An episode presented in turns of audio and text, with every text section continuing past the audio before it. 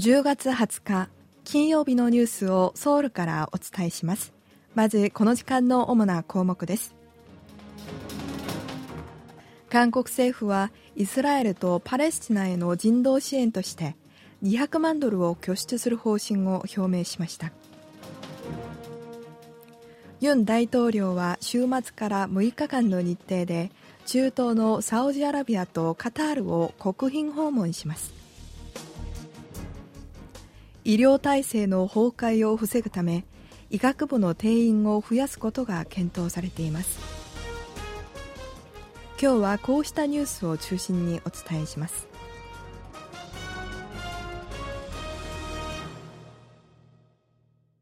イスラエルとイスラム組織ハマスの軍事衝突による一般市民への被害が大きくなっていることを受け韓国政府は200万ドルの人道支援を行う方針を表明しました。外交部の報道官は19日声明を出しイスラエルとハマスに民間人への被害が出ないよう対策を取るよう強く促した上で軍事衝突によって被害を受けた人に対して国際機関などを通じて200万ドルの人道支援を行う方針を示しました。イスラエルとハマスの軍事衝突が始まった今月7日以降イスラエルでは1400人余りパレスチナでは3400人余りが亡くなったとされています。アメリカのバイデン大統領は18日イスラエルで行った演説でガザ地区の危機的な人道状況などに対応するためパレスチナに対して1億ドルの人道支援を行うと表明しています。日本政府がイスラエルから自国民を退避させるために派遣した航空自衛隊機に韓国人も同乗し、イスラエルを無事出国しました。韓国政府が先週、韓国人を退避させるための軍用機に日本人を乗せたことを踏まえた対応とみられます。日本の航空自衛隊の輸送機は韓国時間の20日未明、日本人60人と外国籍の家族4人のほか、韓国人18人と外国籍の家族1人の合わせて83人を乗せて、イスラエルの空港を出発し、経由地ヨルダンに到着しました。この飛行機は21日未明にも羽田空港に到着する見通しです。イスラエルに住む韓国人の話によりますと、日本政府は定員に余裕がある場合に備えてイスラエル駐在韓国大使館を通じて韓国人が搭乗できる可能性を事前に提案していたということです。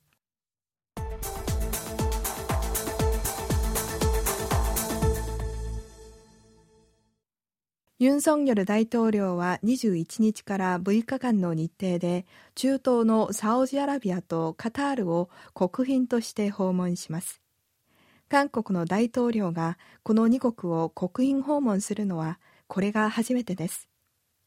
ユン大統領は現地時間の21日にサウジアラビアに到着し、24日にはカタールを訪れ、それぞれの国で首脳会談やビジネス関連のフォーラムに出席します。ユン大統領は首脳会談で原油やガスの安定的な供給をはじめとするエネルギー安全保障や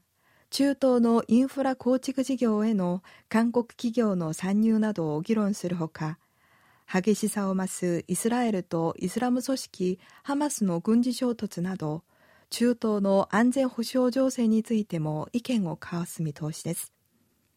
今回の歴訪にはサムスン電子やヒョンデ自動車グループの会長を含む経済施設団が同行する予定です。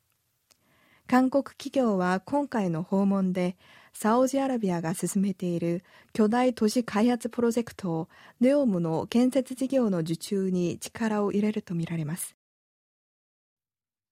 北韓の金正恩国務委員長は北韓を訪れたラブロフ外相と会談し先の朝ロ首脳会談での合意を忠実に履行し、安定的で未来志向の新たな両国関係を築いていく考えを改めて示しました。朝鮮中央通信が20日報じたところによりますと、キム委員長はラブロフ外相と19日に会談し、先月の長老首脳会談で合意された内容を忠実に実現させ、安定的で未来志向の新たな両国関係を100年の計をもって構築していく考えを改めて強調したということです。安定的で未来志向の新たな両国関係に向けた100年の計というフレーズは、キム委員長がプーチン大統領との首脳会談の際にも使用したものです。ラブロフ外相は会談後、長老首脳会談での合意を履行するための作業が始まったと述べ、2人は合意内容の実施策に向けて意見を交換したものとみられます。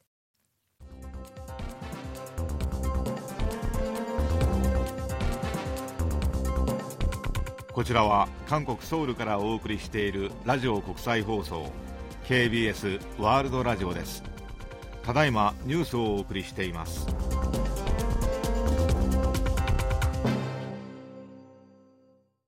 政府は医療体制が崩壊の危機に面しているとして大学の医学部の留学定員を増やす方針を打ち出しました。保健福祉部は医学部の定員拡大を盛り込んだ地域必須医療強化方針を19日まとめました。韓国では医師が専門分野として内科、外科、産婦人科、小児科などの必須医療分野を避け美容外科や皮膚科などに集中する傾向が著しくなっているほか、地方の医師不足が深刻になり、医療体制の崩壊が懸念されています。政府はまず、再来年の適用開始を目指して、医学部の留学定員を拡大し、必須医療分野の医療人員の拡充を図ります。ただ、具体的な増員の規模や方式などは、医師会の反発を意識し明らかにしませんでした現在医学部の定員は3058人で2006年以降18年間据え置かれていますまた地元で育った子どもが地元の医師として働けるよう地域人材の採用を拡大する案も盛り込みました。韓国では人口1000人あたりの医師の数が2021年の時点で2.6人と OECD 経済協力開発機構に加盟する国の平均である3.7人に遠く及ばず加盟国の中で下から2番目に少なくなっています。新型コロナの冬の感染拡大を防ぐためワクチンの無料接種が19日に始まりましたが初日に20万人以上が接種を受けたことが分かりました。オミクロン株の派生型に対応したワクチンの無料接種は来月1日から生後6ヶ月以上のすべての人を対象に行われますが、これに先駆け今月19日から65歳以上の高齢者など感染リスクの高い人を優先して接種が行われています。疾病管理庁によりますと初日の19日に接種を受けた人が20万人以上に上るということです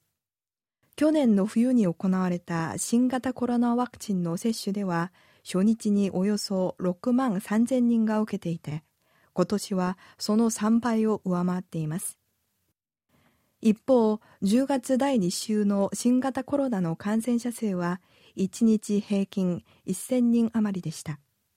これは前の週に比べて13%減ったもので9週連続で減少傾向が続いています。土曜日の21日朝の最低気温がソウルで5度とこの秋一番の寒さになりそうです。気象庁によりますと20日の朝の最低気温は首都圏と関温度で大きく下がりソウルでは前の日より最大で8度下がって6度だったということです。21日の朝の最低気温はカンウォンドデワリリョンでマイナス2度と全国で最も低くソウルでも5度とこの秋一番の寒さになる見込みです。今週末は内陸部で霜が観測されるところもありそうです。以上クーヘンがお伝えしました。